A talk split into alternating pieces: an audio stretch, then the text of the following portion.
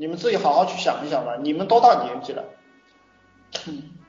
好，我再讲哈，你没有勇气创业的，就是说没有本事去赚钱的，你继续打工坑老板，对吧？你像我们当老板的，我们也需要员工打工。那我如果天天讲你不要打工了，他们没有人打工了，我们找谁给我们打工啊？所以你真正领悟了我的思想，真正觉得自己就是强者，一定能干起来的，你就去施工，好吧？你觉得老师我还是不行，我这一辈子就是打工的命啊！你讲的这些我听一听可以，你让我干免了，你说你让我干这个事情免谈，OK，你继续打工。对吧？我们也是需要员工的，而前台总有人做嘛，对不对？我成天要发快递，总有人应该去给我发快递嘛。那么我还要一些小主管，要一些职业经理人。你妈的，你都都都他妈去创业了，我找谁给我打工啊？